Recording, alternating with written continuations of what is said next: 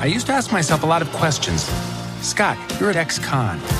How are you an Avenger? That doesn't make sense. But everywhere I go, people tell me the same thing. Thank you, Spider Man. People still need help, Dad. That's why we made this. It's Like a satellite for deep space, but quantum. Wait, wait a minute. You're sending a signal down to the quantum realm. Turn it off. Now!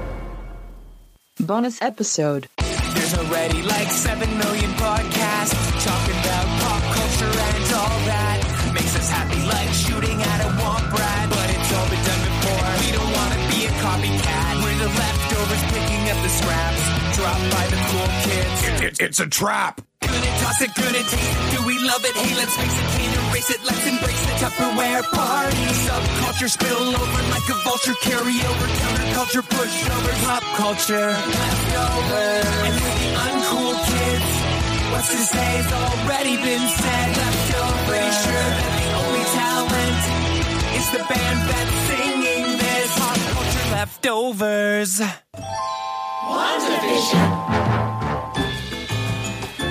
Hello, this is Randall Park, and you are listening to Pop Culture Leftovers.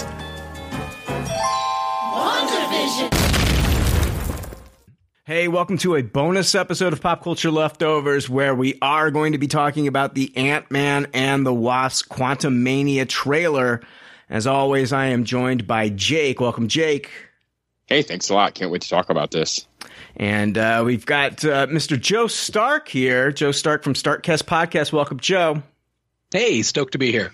And finally, joining the podcast, Dre Moore from Podcast Championship Wrestling. Welcome, Dre. Hey, thanks for having me. Speaking of the mic there, Dre. Get in there, buddy. I don't know. He sounds a little. down? Get keep going. Okay, okay. There we go. That's my guy. Um, yeah, uh, we will also be dropping another bonus episode, uh, which is going to be possible Quantum Mania spoilers. So if you want to listen to this breakdown without those spoilers, that's what we're going to do. Just a breakdown. Um, just so you know, I haven't read the spoilers yet, so none of those will affect your listening to this bonus episode where we strictly just break down the trailer.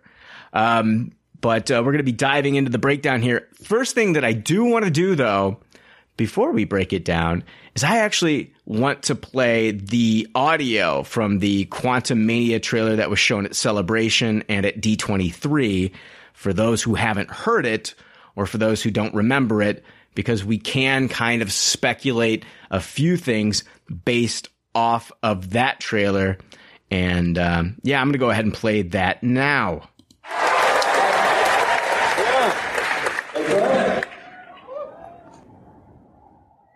Do I miss the action? Sometimes. Will I be there when the Avengers need me? Absolutely. But right now, the only job I want is being a dad. I love you, Cassie. Thanks for being my hero. And for the rest of you kids out there, word of advice look out for the little guy.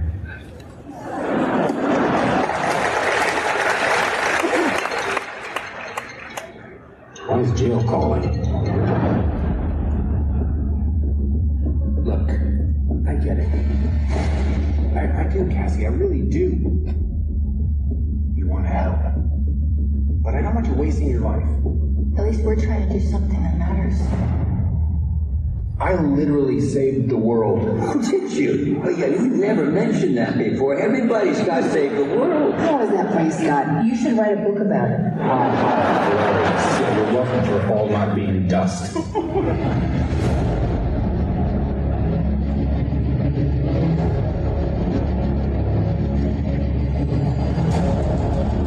You're an interesting man, Scott Lang. You've lost a lot of time. But time, it is what you think.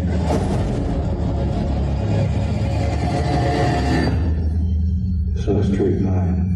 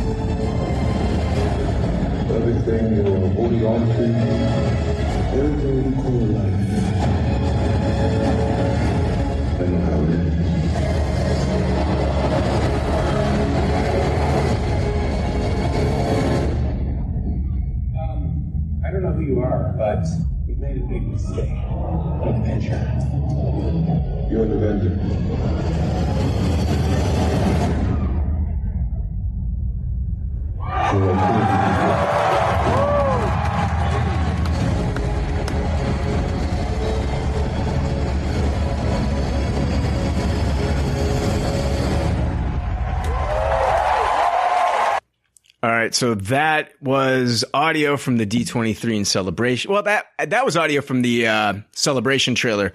The D23 tra- tra- trailer did have some extended dialogue from Kang that we didn't get in that one, but I did want to play it because some of those things might come into this conversation as we're breaking down the trailer. Trailer starts with uh, we get the Elton John song "Goodbye Yellow Brick Road," and if you're watching this trailer it very much feels like this movie, the trailer uh, is very reminiscent of The Wizard of Oz itself in a lot of ways. Uh, from them getting sucked into the quantum realm, which is very reminiscent of the, you know, the tornado in that movie, to them going to a strange new world with different creatures that look to be run by an outsider who also find himself uh, trapped there and is looking for a way home. Very much like the wizard himself in the Wizard of Oz, we can kind of say that possibly here about Kang. So a lot of Wizard of the Oz kind of theme going on in the trailer, and I'm sure in the movie as well. We see Scott uh, shots of Scott back in San Francisco, and now he's starting to get some of the fame that he was missing when we first saw him in Endgame in Endgame, we remember that like the kids in the in the diner really didn't care that he's Ant Man, and they wanted to get their pictures taken with the Hulk. Now he's being invited back to Baskin Robbins, the same one he was fired from, and uh, is named Employee of the Century with a plaque on the wall. And um, that the same guy invited him back, Dale. That was his boss that ended up firing him because of his criminal record. And then um, we also know from the unreleased Celebration and D23 trailers that he's on a book tour and that he has a popular podcast that goes over the details from Endgame. And this is how the public knows about what happened during that time. We saw that Kamala Khan listened to his podcast in Ms. Marvel, and um, we know that he's got a book that's out. It's called Look Out for the Little Guy. And uh, of course, he's the one who reads the audiobook. So he's got some fame and he's eating it up here. And I think he feels since he's returned from the quantum realm and he basically gave Tony the idea of time travel. And since they defeated Thanos, he's pretty confident and probably um, pretty unbearable to be around if you're a close friend of his. And um, I think he's going to be humbled by the end of this movie, as he is probably going to be a big piece in releasing Kang the Conqueror into the MCU. I think that's exactly what's going to happen by the end. What do you guys think before we jump into more of this? What do you think? Like, what are the chances of Scott dying in this movie? I don't think he will die. I think you're more on the lines of what's going to happen, where he's going to, the public really likes him, and I think he's going to like basically take a downturn in what the public thinks. I think not only is he going to be responsible for bringing Kang upon us, it's going to be very known to the general populace. I bet is kind of maybe his arc here.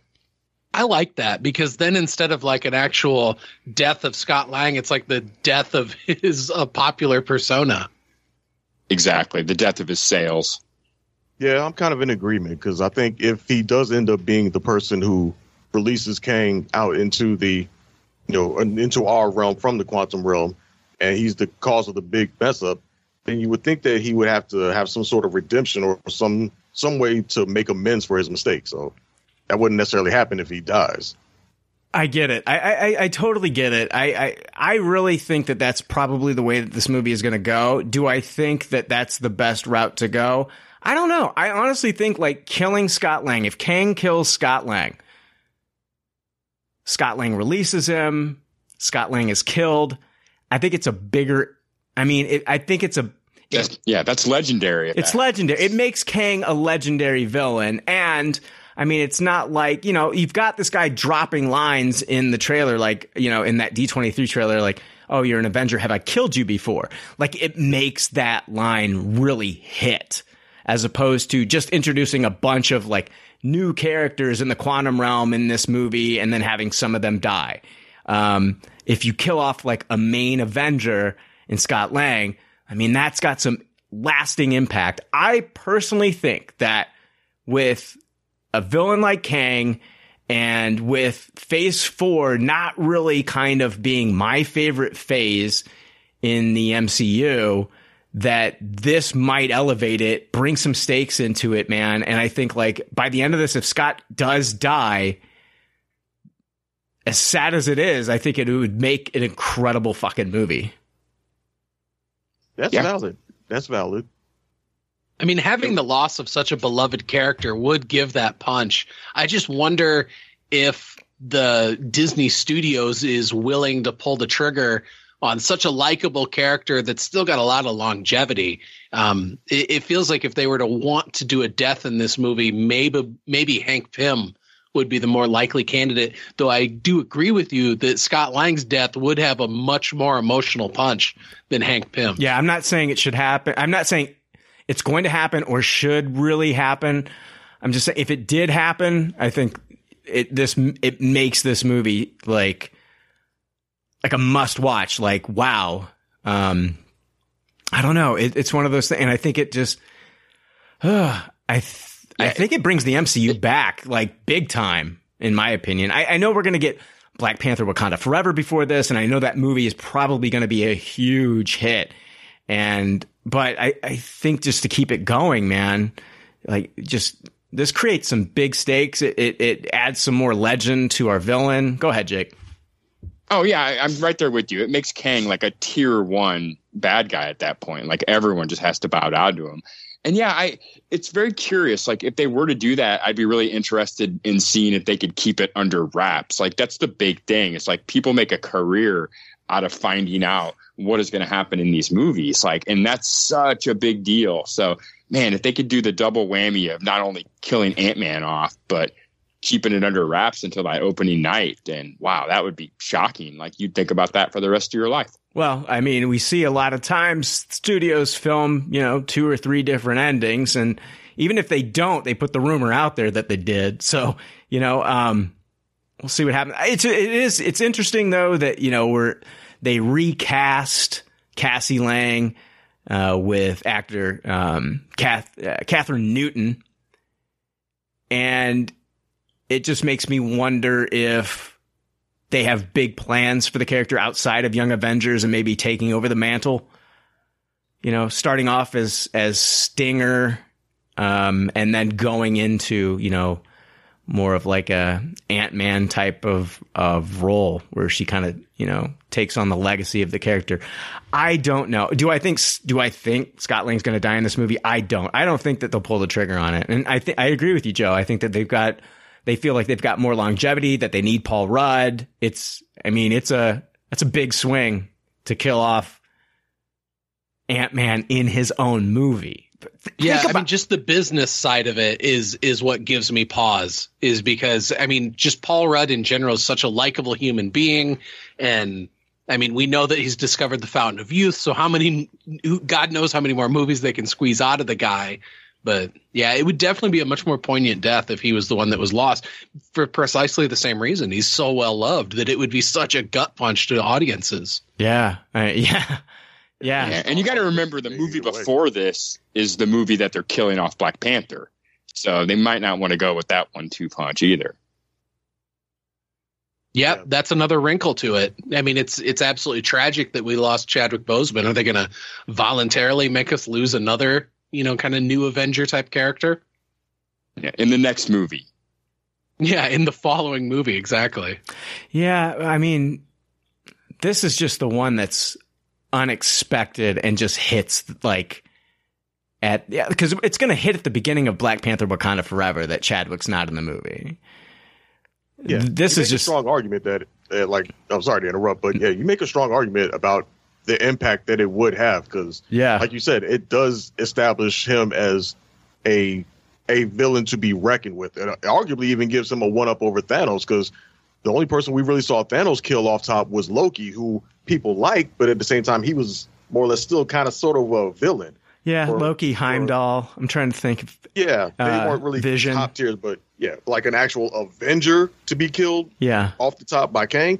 Yeah, that that that uh changes everything. I mean, yeah, and, and it, people seem most impressed that he beat up Hulk and he didn't even kill him. Yeah, mm-hmm. and Ant Man looks pretty beat up by the end of this movie. Oh yeah, he goes through it. Yeah, there's but, one part well, where him and him and Janet are side by side. and He's got like a bloody nose. And, yeah, right. Yeah. Um, we see uh, Scott has a. It looks like Scott has a an upgraded suit here. It looks like the Pym particle activator is not in the gloves of the suit anymore. It's on the center of the chest. Um, we then see him walking through the streets. He gives uh, a kid a high five who's got an Ant Man backpack. Um, there's a, a, bunch of other people that are. Go ahead. Somebody's. I loved how he, after he gave that kid a high five, the kid like looked at his hand like, "Holy shit! I got a high five from Scott Lang." Yeah, I wonder what like uh, music they're going to be playing here. You know, and when you watch mm-hmm. that, because you know they're going to be playing some happy bouncing music. You know. um, one there's yeah the, the I think like the, the cafe owner, the coffee shop owner mistakes him for Spider Man, which not everybody knows apparently the difference between the two insect themed heroes, which is funny. Um, and then we jump to the family in the, it looks like they're in the basement of uh, Scott Lang's house in San Francisco. And they've recast Cassie Lang. We've got Kathryn Newton now, and she's got this machine and she shows them this piece of tech that she created. So now we have another brilliant teenager in the MCU. So we have uh, we have Peter Parker, and uh, now we have uh, we know we're getting Riri Williams, who will be introduced into Wakanda Forever, and then in her own Ironheart series. And now we've got Cassie, and she says, uh, "People still need help, Dad. That's why we made this." So let's get to who she might mean when she says we made this. Actually, let's do that in a moment. Let's let's talk about that because she doesn't say I made this. She says we made this, and we know that this device is something that she had started to make before everyone came back, before her dad came back. This was during the blip. So let's talk about the we of it now. Yeah. Who could she have been working with on this? Could it have been Riri Williams? Could she have been in contact with Riri over FaceTime? Could she be going to I don't know, like could they both be like attending MIT or could they both be a part of that uh, program that the that Wakanda set up in, in in New York and they met each other there and now they're staying in contact and and Riri's been helping her with this machine. It's it's it's interesting that she uses the word we. We made this. Yeah. Yeah, that's Riri's a really, really good thought, especially since that's going to be the next movie coming out. She's going to be a featured character in it, and she's brilliant. Um, the the first thought I had had is that it could have been Hank Pym helping her work on it. Now, not during the blip, but but but afterwards when he came back, because we know that he was estranged from his daughter, and that caused him a lot of pain. And so I could see him getting close to Scott's daughter because this almost gives him a, a chance to kind of you know do it again only this time in more of like a grandfatherly role. I just and, feel and, like with with to, not to cut yeah i'm no it's okay off. go ahead. I just feel like with his connection with janet and janet's reaction to the machine and what it's capable of doing and how scared she is when she finds out what it is doing that he would have somewhere along the line somewhere along the way brought it up to Janet that he's been working with Cassie and she, what what are you working on? No, don't fucking do that, you know.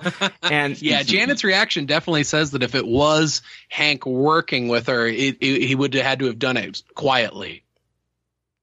Yeah, that's some uh, interesting interconnective tissue that could possibly be established if it turns out that something that she developed with Riri with them communicating back and forth. But I'm kind of more of the mindset of uh, that Joe was on, where it seems like maybe that was something that that was developed possibly during the time uh, during the blip while Scott was gone. Maybe they were making some sort of attempt to try to bring him back. No, I said that I that is established. I've heard that from from reputable sources that this is something she was making to bring her dad back. But right, yeah, who and, um, and perhaps after once he did come back, you know, of his of his own accord, maybe she continued to work on it and maybe modified it in some some way that Janet is now fearful of. And maybe that's why she reacts in the way that she does, where like you did what to it? Like, no, no, no, no, no.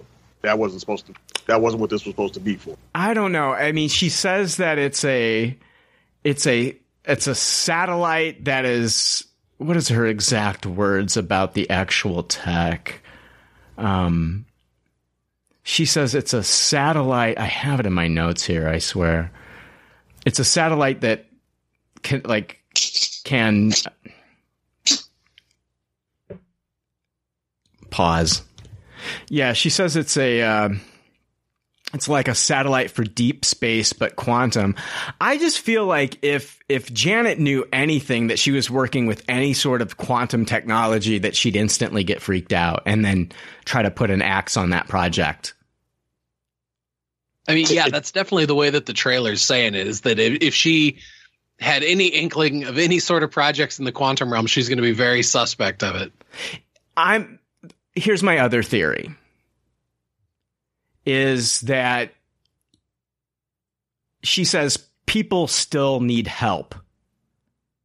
How does she know about people still needing help? Possibly in, it sounds like if she's working with um, this machine, and she's saying people still need help.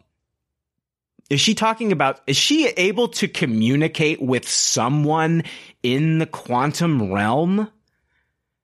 And maybe they're saying, you know, maybe these people are oppressed by Kang and they need help. They're trapped there. They, you know, they found themselves somehow being subatomic as well. And, and now they're trapped in the quantum realm and they need help to get out. Is she, is, is this, is this also a communicator and she's been able to talk to somebody? Maybe she's been talking to um, Bill Murray's character of Krylar and he's kind of like tricking her into creating this machine so they could suck him in. Maybe she's been talking to Kang himself. And Kang himself is exactly where I'm at with this. That he, she's being manipulated into making this machine. So when she says we made this, she's possibly talking about Kang himself, who's given her, um, like maybe some of the blueprints on how to make this machine. There is this blue glowing power orb floating above it. And it makes me think of the blue on his mask. It makes me think of some, it's some sort of like quantum power. Um, it's, it's like, what's that? Maybe I'll say now that's interesting. If maybe the we is not her and Riri, but perhaps her and somebody in the quantum realm, she made, like you said, made contact with, and that's the we, and maybe, like you said, they're manipulating her. She's thinking she's making one thing, but that person on the inside is actually having her make something else. And then maybe when she activates it, that person on the inside sabotages it or flips whatever switch that they. Yeah. And, with, and that's what sucks them all in. It's exactly exactly. What, that's exactly what I'm saying. It's like this is Kang's plan in order to bring Scott into the quantum realm. He needs Scott to pull to to find what was lost, what was taken from him. And this is all basically his plan to get Scott and the rest of them in the quantum realm. And I feel like, I mean, if that's true, we could get a scene of, because uh, we know Cassie, eventually Cassie and Scott find their way to Kang, this, this version of Kang in the movie. Uh, Cassie hears his voice and it clicks. Oh my God, this is the person that I've been talking to. I like that because narratively, that is the straightest line to join all these characters together and to have Kang be the big bad from the start. What's interesting about the blue orb that's kind of floating above this device is it looks very much like it looks fashioned almost like there's like Kang himself later in the trailer puts like a white glowing orb in what looks like a battery.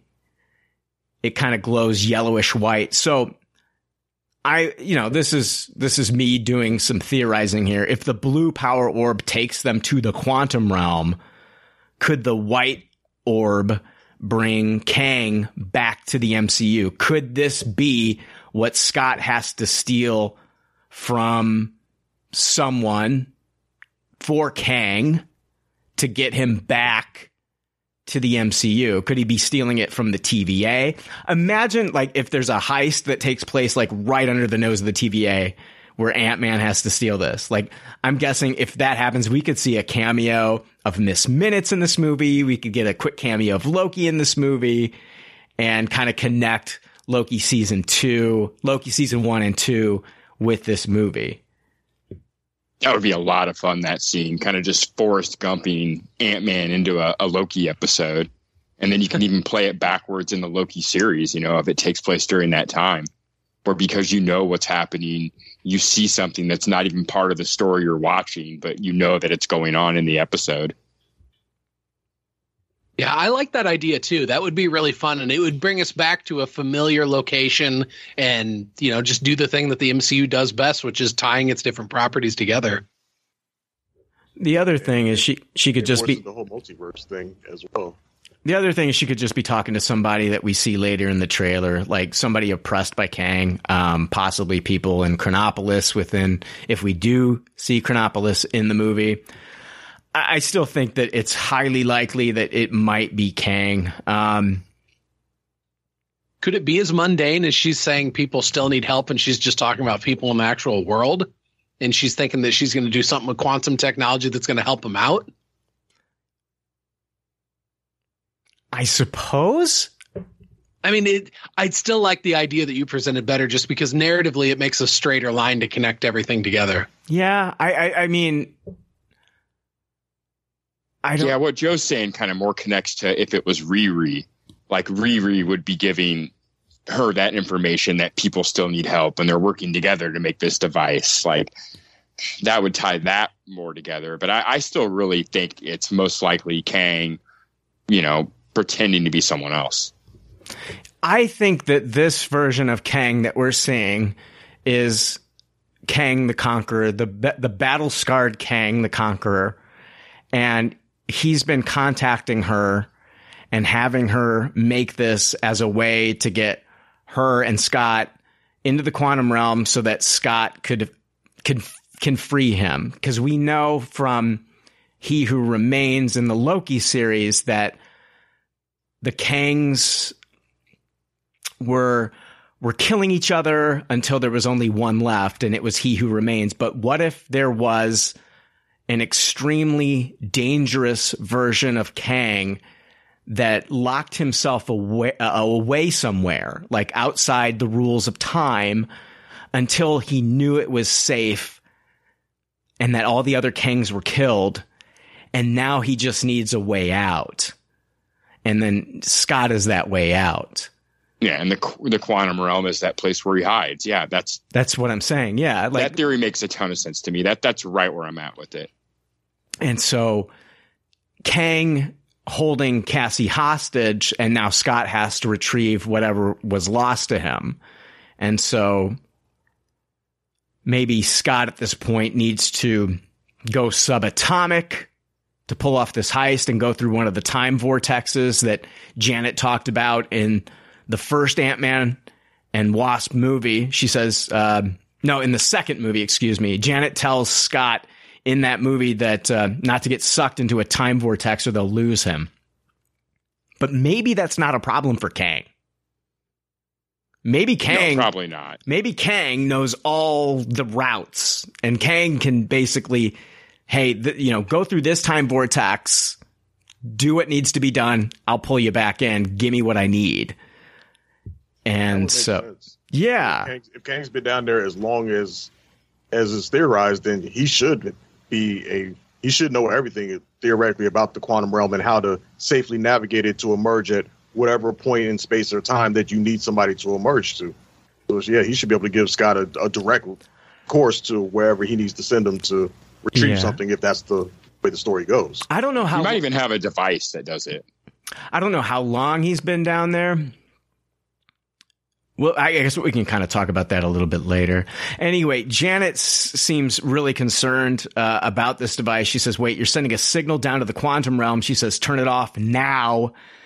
And fans are already uh, speculating a possible connection here to Shang-Chi and the Legend of the Ten Rings. Twitter user Eternal Com- Eternals Comics said, are Shang-Chi's rings connected with Kang and the quantum realm?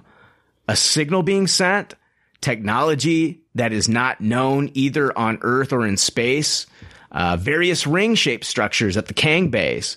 And um, yeah, that, that scene later in the trailer, I sent you guys, I sent Joe and Jake pictures. Uh, and then Kyle Brown on Twitter shows a picture of the rings in Shang-Chi and the floating rings in Kang's kingdom in the trailer and says, So Shang-Chi's 10 rings are definitely from Kang, right? They look very similar. They look very similar. And we do know what Captain Marvel should be investigating in her movie, that beacon that was talked about at the end of Shang-Chi in the, uh, in, in, in the post-credit scene. She's probably investigating that beacon in the Marvels which we've suspected that the Kree are looking for it as well, and it could be the matching bangle that Kamala Khan, Ms. Marvel, would use, possibly the Kree negabands. And it makes you wonder that is this all being set up by Kang or Kang variants as some sort of like contingency plan? Like, I don't know. It maybe I, I think this stuff I'm hoping this stuff will be explained in the Kang Dynasty. I, I there's definitely a con. I definitely think that there's a connection between the Ten Rings and Kamala's bands. We kind of saw that played out in the Ms. Marvel series. I mean, there was the overhead shot, right, where that we saw the Ten Rings, where the where Kamala's relatives were were kind of snooping around, right? Yes. And I could see him being the one that created the bangles that Kamala uses, creating the rings that Shang-Chi uses, uh, creating variants of himself to ensure his survival. But then also seeing like this version of Kang that we're going to see in this movie being freed from the quantum realm. And then in the Kang dynasty going throughout different time periods and taking over civilizations, possibly seeing Rama Tut version of Kang and more. And then we might see him create the bangles and the rings in that, and it'll be some sort of like bootstrap paradox. And they were there all along. We're like, do you see what I'm saying? Like, yeah. yeah. I, I, was thinking maybe the bangles and rings are like relics from Kangs that lost in that Kang War as well. Ooh, you know? that's good. And yeah. that's how they were eventually picked up and moved around. Yeah, it just I don't. It makes me wonder, like with with the Kang Dynasty, are we going to see Kang versus Kang in that? Like it's going to start over again. Like this is a Mobius loop. It's going to start again. Like this, the, it's destined to happen again. I just have a feeling that in the Kang dynasty, that's what we're going to see is a dynasty. When I think of a dynasty, I think of like winning and championships and sports. And I think like that's what we're going to see here is Kang, this Kang rewriting time and going through different periods and and uh, taking over civilizations. We'll see that Ramatut version of Kang. Like in this trailer, we see his kingdom. I'm jumping ahead. There's like his kingdom is like a pyramid shape and it's got floating rings around it. That pyramid shape makes me think of Rama Tut.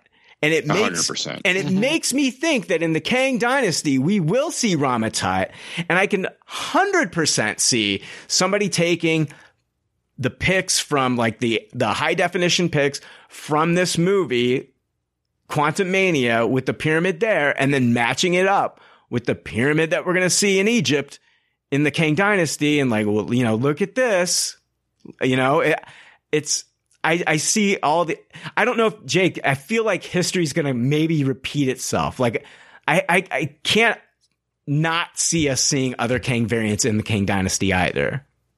Yeah, I agree. I agree. It's either it's one way or the other. Like either the Kang dynasty is what's happening right now to our present day heroes, which to me is the less likely scenario, but still possible. You know, whatever happened in the story up to this point, Kang has rewritten time to get the end goal that he wants and now we're seeing him live out that life. Like that's one possibility. But the other one yeah is the kang dynasty is seen like this actual throwdown from all these kangs and seeing the one that's eventually going to become the villain of this whole piece actually come into power. That's what i feel like we're going to see like very much an homage to the avengers forever 12 run series which had you know Immortus, Kang, and Ramatut right. all in it, talking yeah. to each other. Yeah, like a you know, are we are we not going to see a council of Kangs or something? You know, so I don't know. That's something that I would really like them to explore. Um, even if they were to go back to that Citadel at the end of time again, revisit that because there was a lot of things that Loki showed in that finale that they didn't answer. You know, like there was the the one statue that was shattered the the way that that whole citadel was it looked like the entire thing had been shattered and then put back together with gold. Um, so de- there was definitely some sort of big battle that happened there. And i hope that that gets revisited at some point in time whether it's you know in in in quantumania or, or one of the future movies coming up with kang and it'd be really cool to get some more backstory on what happened. Because if this is cyclical and it's all going to start again the way that um, he who remains said it would then it would make sense that we would get back there again, and there's ultimately going to be a big bad Kang that they're going to have to do something about, so that the more measured Kang, he who remains, is the one that ends up winning. Yeah, or or we just get it, or we just get to see that kind of stuff possibly play out in flashbacks, and then we're just dealing with our main Kang, right? And then that the, would work too. Yes, I, I yes. just would love to to get some more info on on those breadcrumbs that they laid in those episodes of Loki. And then we've got our Kang who gets whatever he needs from Scott. Whatever he needs from Scott is able to allow him to travel through time and create his Kang dynasty and basically rewrite history. Um, we'll see. I, I, I don't know. We'll see what happens. Uh, let's jump into the quantum realm. Uh, we see that they're sucked into the quantum realm. They're separated into two different groups. We've got one group with Hope, Hank, and Janet, and then another group with just Scott and Cassie. Janet at one point tells Hank and Hope that it's a secret universe beneath ours. And I think she's just basically telling them that, you know, um, it's not part of like the multiverse or anything. Like this is a different realm. You know, like we've seen different realms, like in um, Doctor Strange in the multiverse of madness, we saw um, uh, the realm where uh, is it the, the dark realm? What is it called? Uh, where Dormammu was living, and we also saw like at the end of Doctor Strange in the multiverse of madness, where uh, Clea uh, cut a basically cut a hole through like the universe into that other realm where Dormammu was from. Do we remember? That? Do you guys remember what that realm was called? I cannot remember what the name of that is. Um, and then you know, Kamar-Taj was was is is is another realm. Um, um, where the TVA is located, possibly another realm because it's outside of you know time constraints and things like that. So we've seen other realms it's not it's definitely it's I don't think it's part of the multiverse per se. It's not like a a branch timeline or something like that. It's it's it's its own thing. So the dark dimension. The dark dimension, yeah. Um, yep, and the one in Thor: Love and Thunder was the Shadow Realm. Okay, the shadow. Yes, the shadow realm that we see that where everything kind of just goes black and white, where they battled Gorr. Um, we also see her pulling up her hood. I think it's because she does not want to be noticed here because people would recognize her. She's going to be recognizable to some of the people in the quantum realm af- after spending so much time there. Um, 100%. She's back in the quantum realm. Remember, uh, Janet and Hank, they worked for S.H.I.E.L.D. She was the original Wasp. He created a Wasp suit for her. And, um, she was on a S.H.I.E.L.D. mission back in 1987. They had to disarm a missile and they, they, they were the only way to do it is they were forced to shrink to subatomic level. They knew that they wouldn't be able to come back from subatomic. So Janet went subatomic and basically sacrificed herself to complete this mission. And then once she did, she was able to disarm the missile, but trapped herself in the quantum realm for decades. And so Hank spent that time studying the quantum realm and trying to find a way to bring her back. And while she was there, there's a lot to her story that she didn't tell Hank or anybody. And she probably met different groups in the quantum realm and spent time with them. I remember like the the HD shot of like what looked like a domed city, and I think we're gonna get into that stuff in the in in this movie and find out that there are these domed um, multiple dome cities within the quantum realm. Maybe the one we were looking at was Chronopolis, or maybe it was Kang's Kingdom. I don't know if you guys noticed in the trailer though. There, like, there's certain shots where like the landscape behind uh, Janet and the landscape behind uh, Cassie and Scott, it like goes upwards, and it looks like maybe it's part of like a like a dome that they're in. Yeah, be- I agree. It's got that low camera angle as well, too. Like everything's almost like the camera is laying on the ground. Yeah. I'm yeah, con- if you could imagine that if the quantum realm is potentially as you know dangerous as it could be, that dome could be just protecting the inhabitants from whatever exists in you know the proverbial you know, wildlands or whatever of the quantum realm. I am convinced that when she lived there, she knew about Kang. And for some reason, she didn't warn the Avengers about his existence. And that's what we're going to find out in this movie. Um, yeah, because who else yeah. down there could she be so afraid of, like receiving this signal? Right. I exactly. I don't think it's. I don't think it's MODOK. We know MODOK's going to be in the movie. I don't think it's MODOK. I don't think it's Bill Murray's Krylar character. I, I think it's Kang.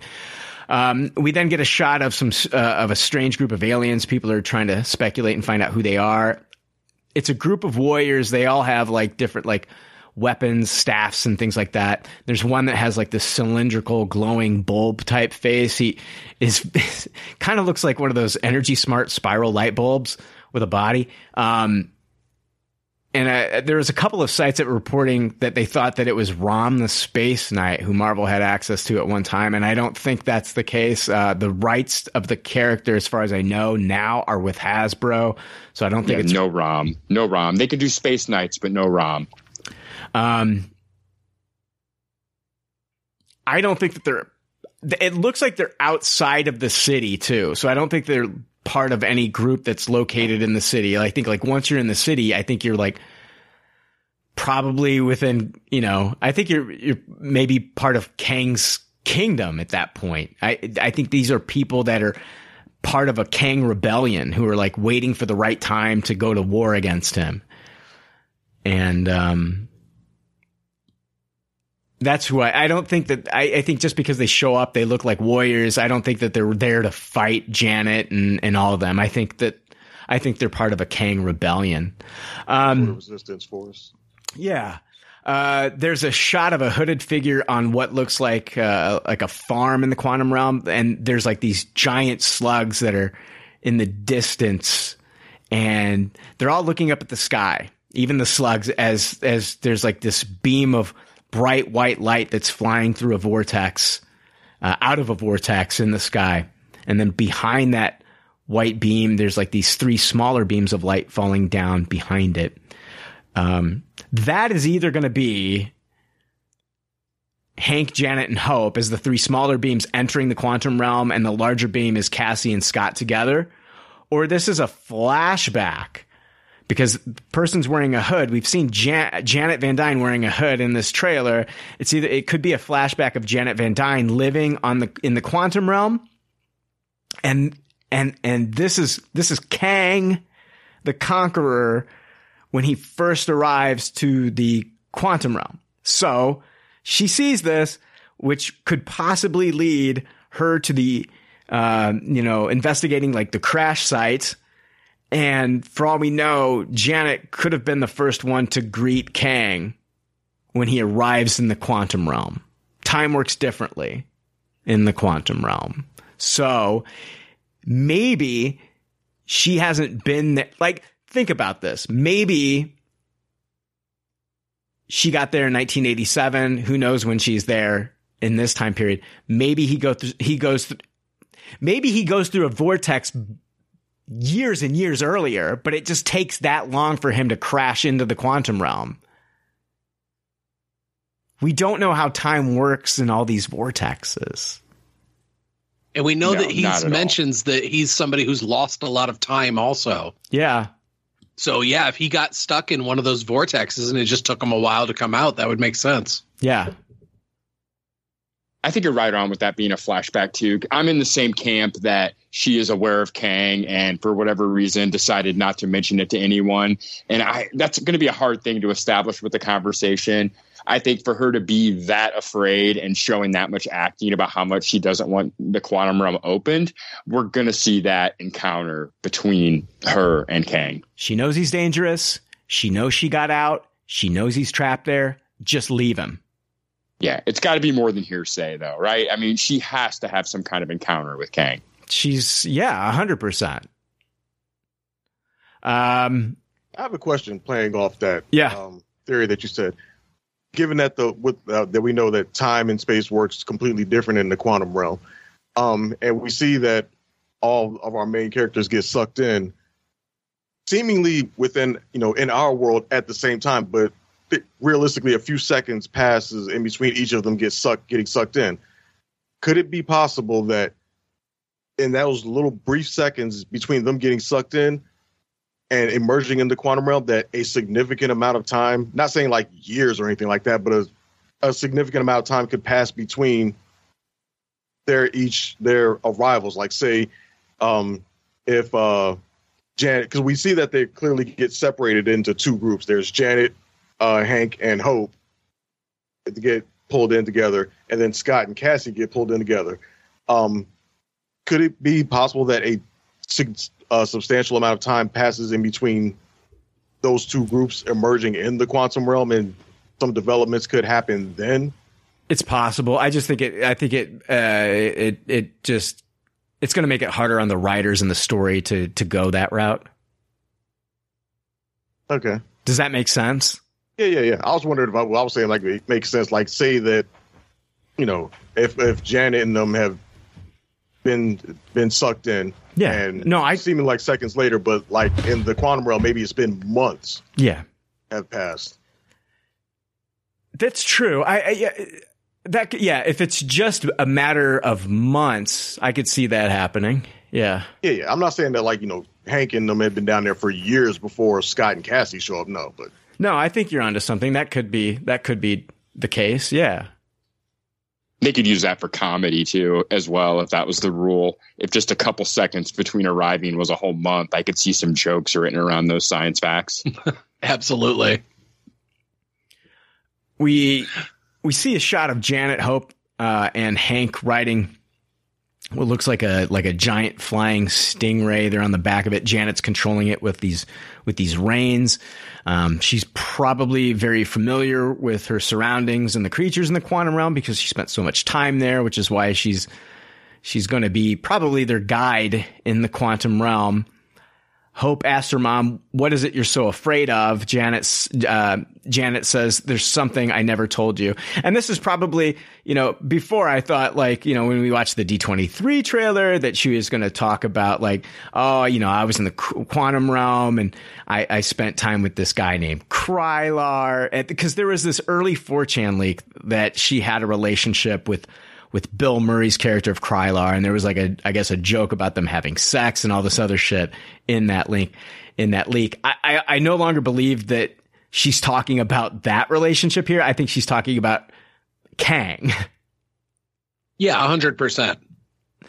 And uh, we then see Kang City, and it looks like we talked about this earlier. It looks like it, it looks like a pyramid made of like technology, and uh, like you know that makes me think of Kang as Rama-Tut. Um, and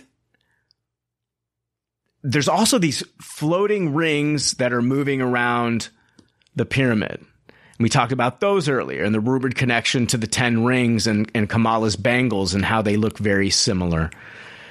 We also then see Kang has a huge army in his kingdom. Uh, we see he's got some uh, flying ships and things like that. We also see those later in the trailer. And then we get like we get our first look at a fully realized Kang with the blue face.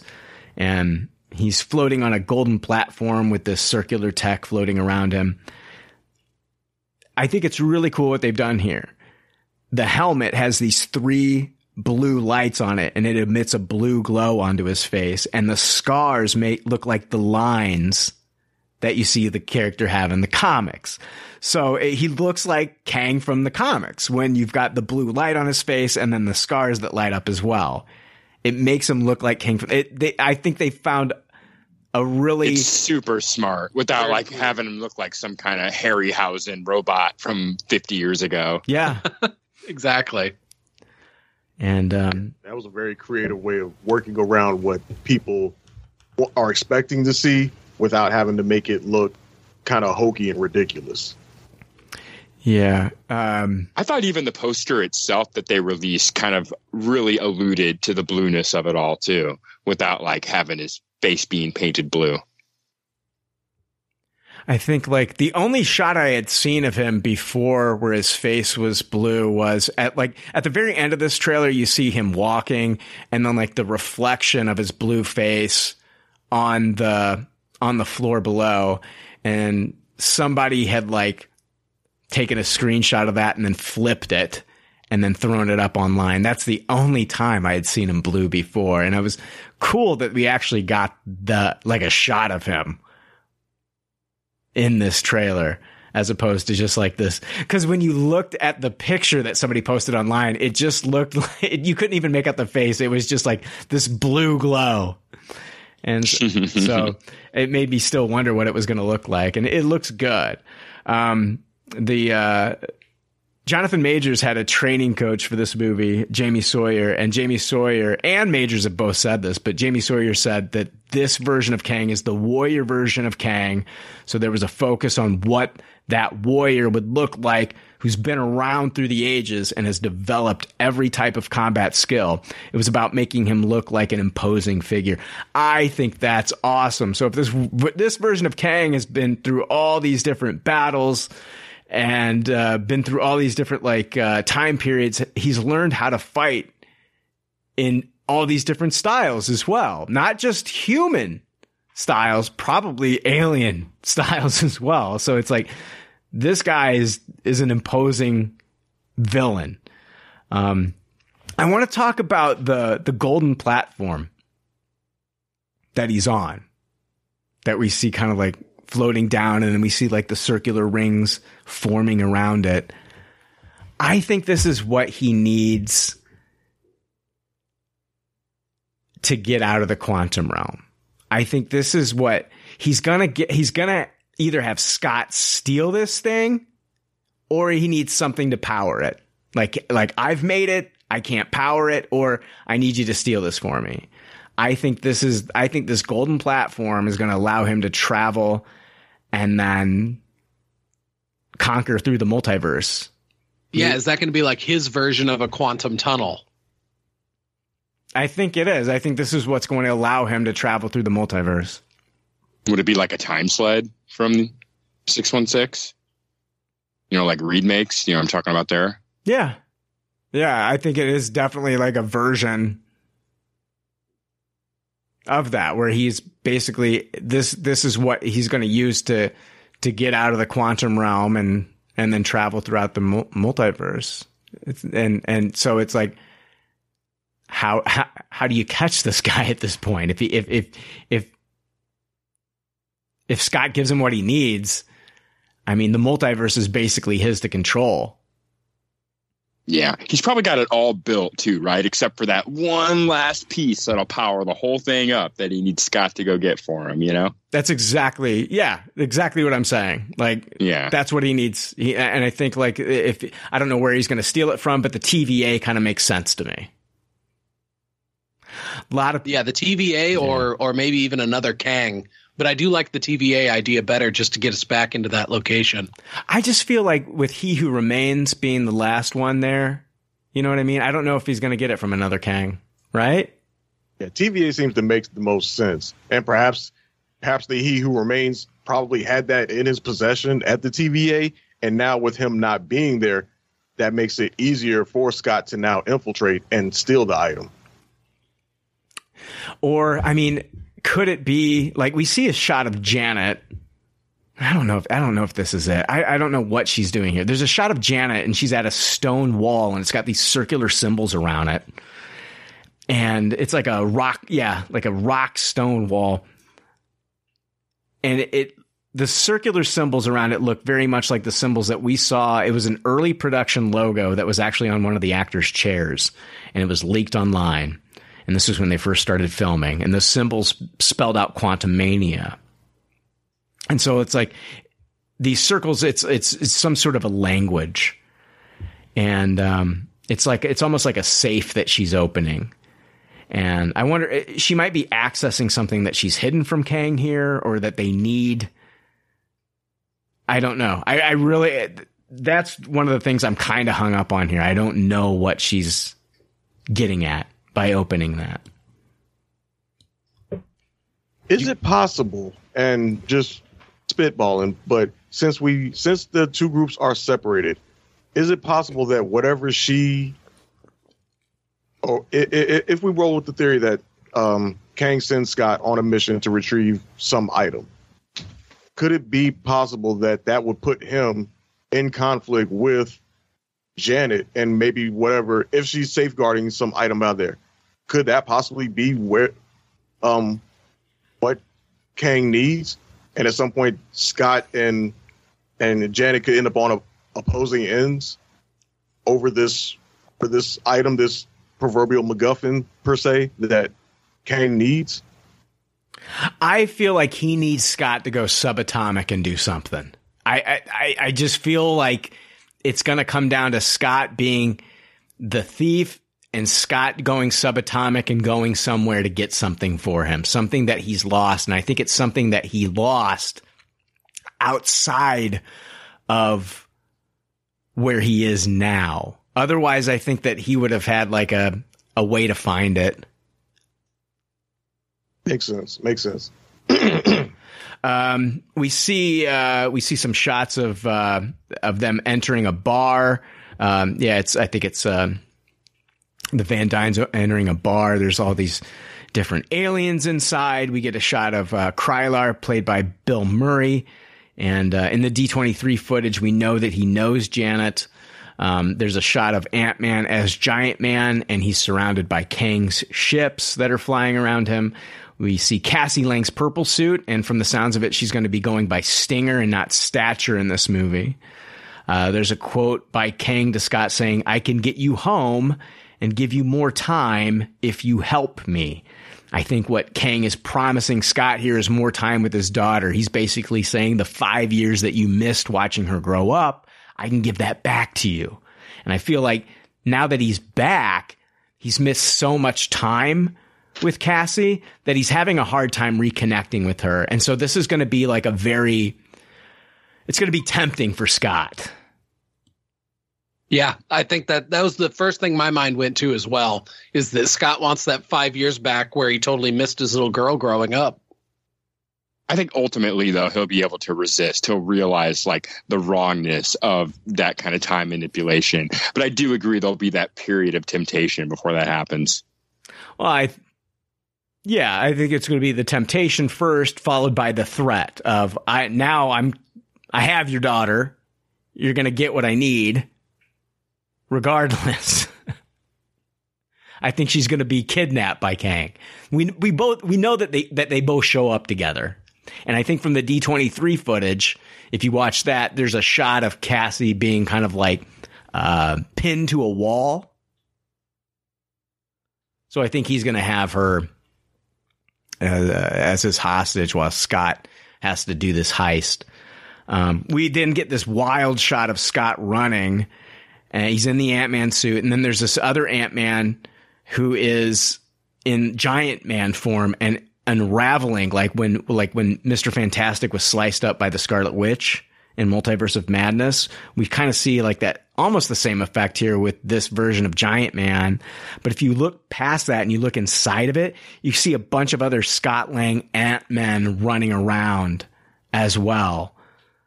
So these are different variants of Scott, I'm assuming, and maybe different versions of of Scott that that Kang is killing here. I, I don't.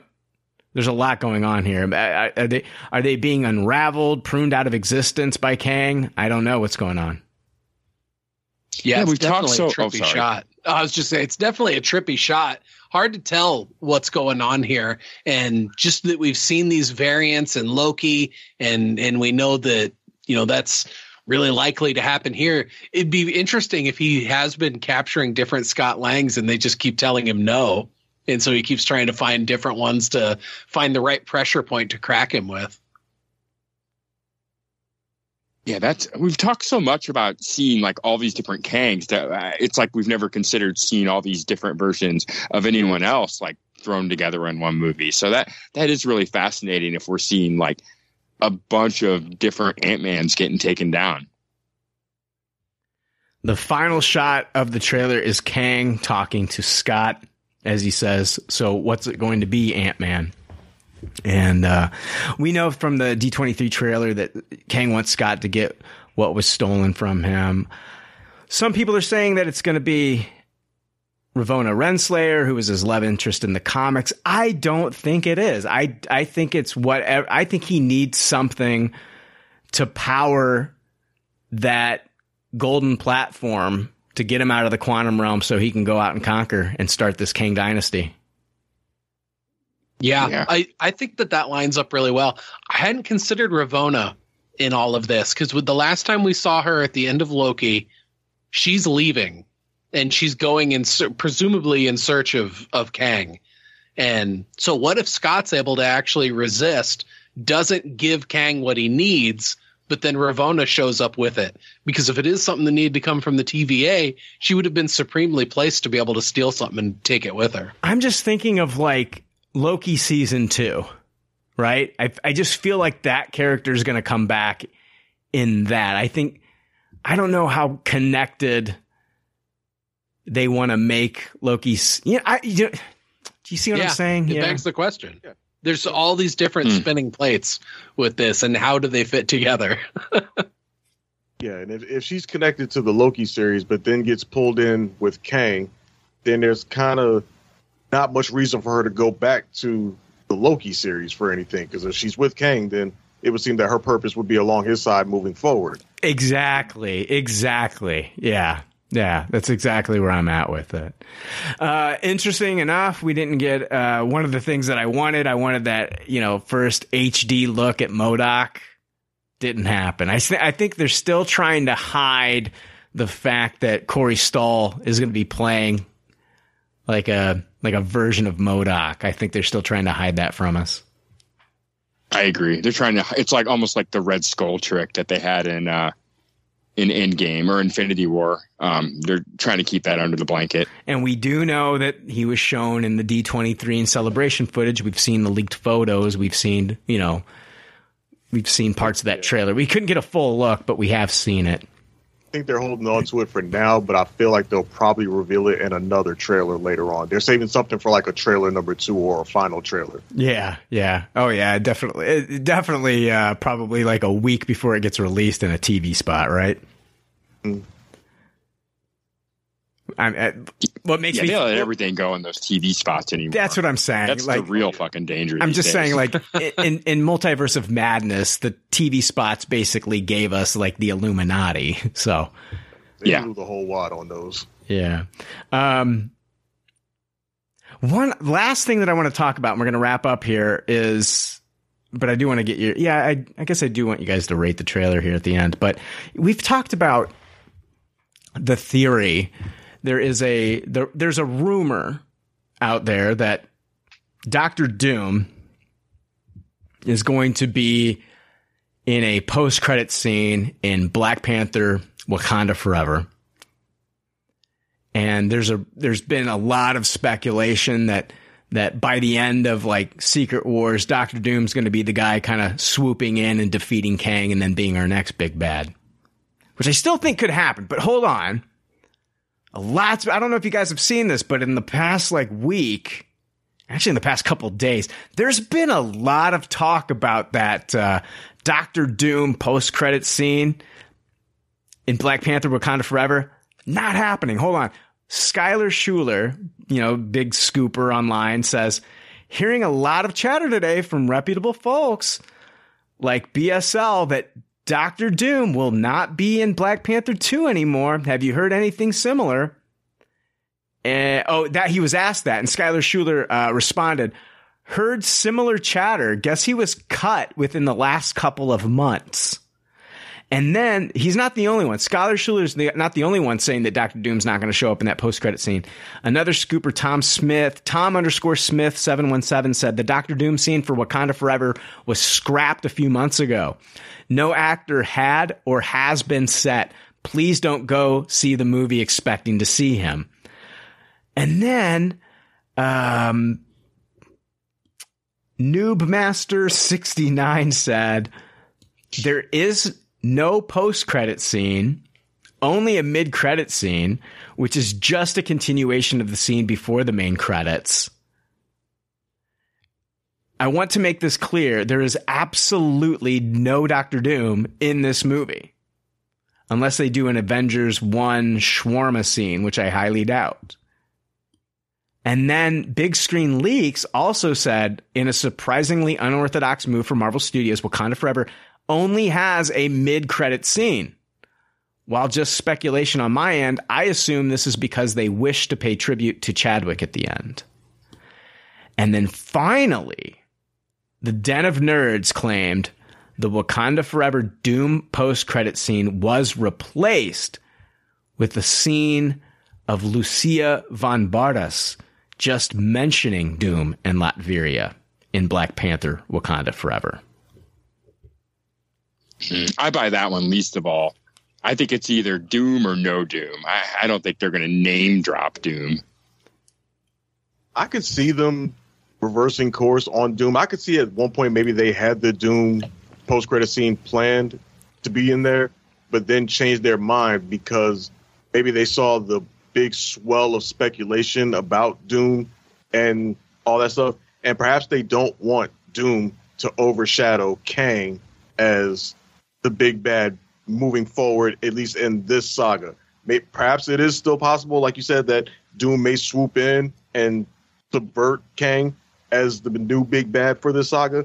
But if they put Doom in, if we do get that post credit scene, and then there's Doom, all of a sudden that's going to be the thing that everybody talks about now. Everybody's going to be talking about Doom. When's Doom going to show up? What's Doom going to do this? What's he doing in the background? When's he going to pop up?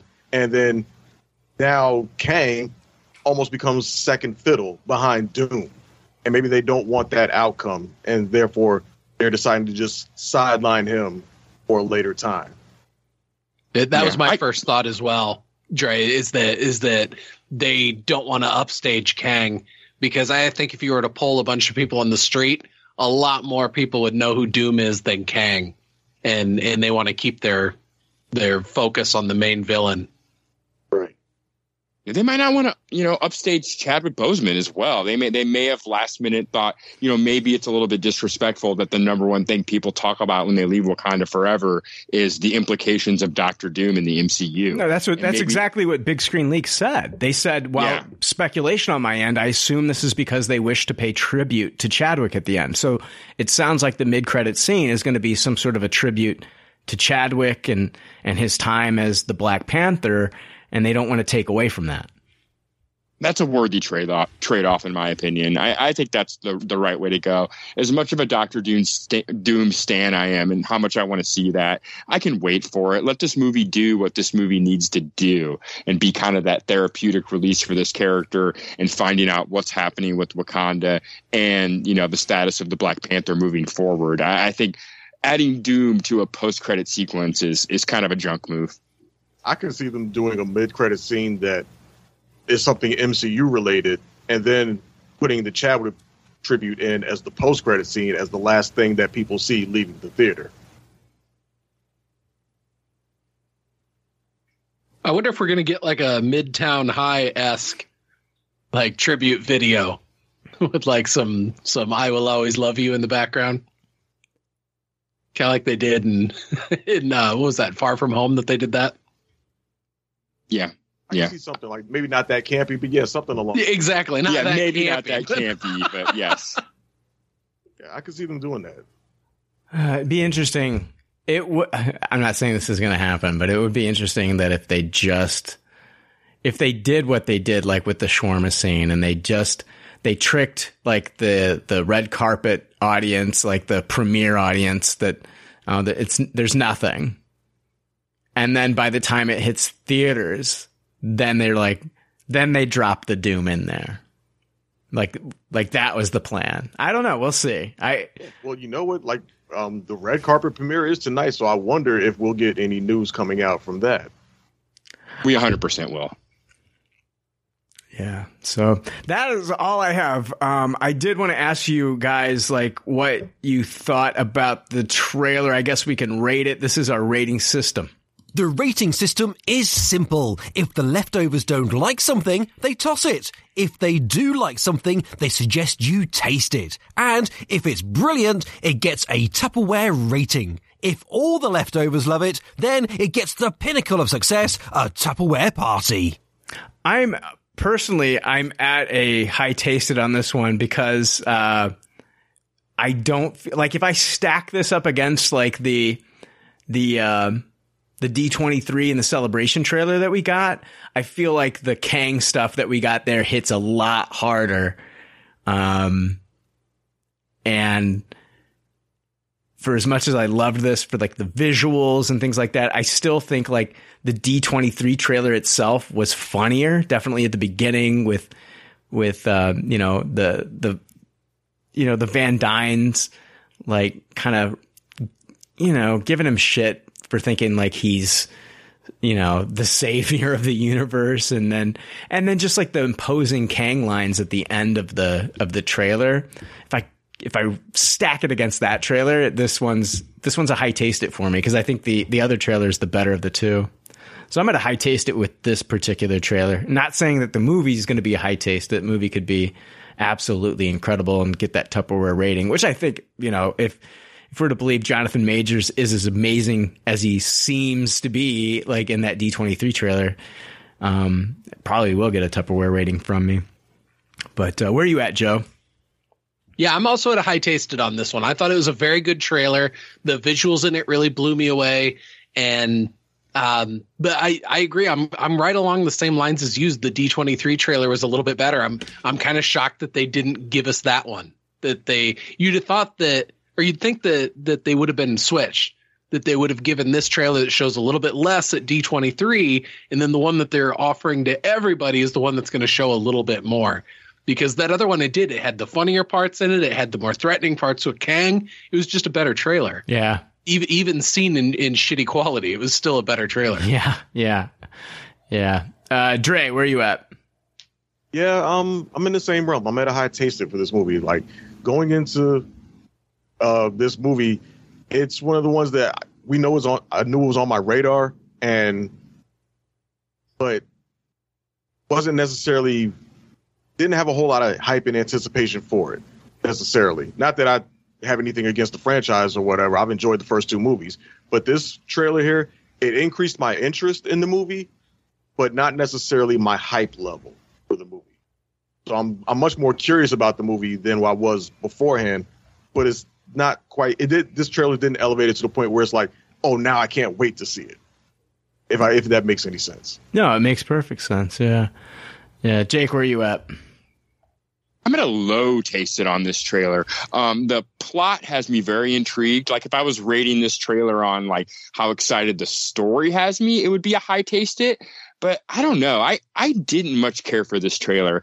I'm a little bit disappointed in the artistic direction of the quantum realm and how everything looks. I I don't know. I the visuals honestly didn't do much for me and I don't know, it just felt a little bit lacking imagination in how that other world looked between the place looking like a Star Wars cantina bar ripoff to just how all the backgrounds looked. I I don't know. I I was not wowed by the artistic direction and look of the quantum realm like I wanted to be the first time I saw it.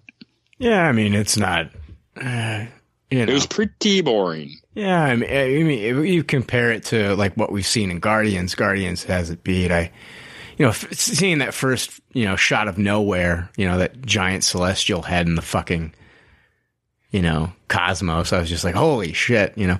Uh, yeah, and that movie's five years older than this movie. I know, but maybe they're not. They're not giving us, you know, showing this, you know, their full hand. Hopefully yet. not. So hopefully not. That's kind of where I'm at coming from it. I I don't I don't think they're showing us their full hand yet, but who knows? Um, uh, as long as the story's there, I'm I'm I'm going to be fine. I, I want there to be a good story and, and, and actual stakes in this, and and we'll see when the movie comes out. Yeah, but, I, uh, I completely agree with you. It, to me, it looks like I'm more intrigued by this Ant Man movie than any previously before it, but I was a little bit disappointed by lackluster visuals in this trailer. I'm going to toss it if there's no Doom post credit scene. How about that? yeah. I want I want the words in memory of Chadwick Boseman to show up and then Doom to just obliterate them. I, you know, it's like I'll give I'll give uh, I'll I'll give Black Panther kind of the the Tupperware, and then if it doesn't have it, the post credit scene, I'm just going to give this movie a, a toss it. How's that? That makes no Ant-Man, sense. You're gonna Ant-Man to toss it? Yeah, just just just Yeah. that. I'll, I'll, I have to direct my anger somewhere, and it's going to be unfortunately Quantumania. so Yeah, it could be an easy place to direct your anger by the time it's all said and done. Oh man. No, I'm excited for the movie. Hits February. That is all we have. I want to thank uh Jake, I want to thank you for joining us on the bonus. Uh Joe, where can people find you, man? Thank you for joining us on this one too. Yeah, you can find me on Startcast, my uh, podcast I do. We're having just long form conversations, generally one on one with people, and new episodes drop every Saturday. And Dre, where can people find you, man? Yeah, you guys can find me on PCW Podcast. That's Podcast Championship Wrestling. Um, we recently uploaded an episode taking a retro look at WrestleMania 20. I am not on that particular episode, but I will be on other episodes moving forward. And those guys have done an excellent job looking at uh, that past rep um, pay per view. And outside of that, you can find me on Discord in either the PCL Discord or PCW Discord as Outlaw Star. All right, awesome guys. Uh, yeah, we uh, we're going to be throwing up another episode with possible Quantumania spoilers. If you want to stay spoiler free, don't listen. But if you're not opposed to possible spoilers, I'm not saying the stuff is going to happen. It's possible spoilers that are out there. Then listen to that episode. All right, guys. See ya. Later. Thanks for listening to Pop Culture Leftovers. Congratulations. I don't know how you did it. I couldn't do it. You people need a t-shirt saying, I just listened to two hours of nonsensical crap. Anyway, if you'd like to reach the Pop Culture Leftovers cast, you can email them at comments at popcultureleftovers.com. You can also follow them on Twitter at PC Leftovers or like their Facebook page. They'd love to hear from you. They're all pretty sad and lonely. One of them is homeless, but I didn't say that. There's already like 7 million podcasts talking about pop culture and all that. Makes us happy like shooting at a womp rat. But it's all been done before. We don't want to be a copycat. We're the leftovers picking up the scraps dropped by the cool kids. It- it- it's a trap. Good and toss it, good and taste it. Do we love it? Hey, let's face it, can't erase it. Let's embrace the Tupperware party. Subculture spill over like a vulture. Carry over counterculture, pushover, pop culture, leftover. And with the uncool kids, what's to say's already been said. Leftover. Pretty sure that the only talent is the band that's singing this. Pop culture leftovers. Podcasts that original and good have already been done before, so we should separate the wheat from the chaff. And we're the chaff, the crap, even though we're the shit. Woo! We're the leftovers picking up the scraps dropped by the cool kids. It- it- it's a trap. It, good and taste it. Do we love it? Hey, let's face it, can't erase it. Let's embrace the Tupperware party. Subculture spill over like a vulture. Carry over counterculture, pushover, pop culture, leftover. And with the uncool kids, what's to say's already been said. Leftover. Pretty sure that the only talent is the band that's singing this. Pop culture leftovers.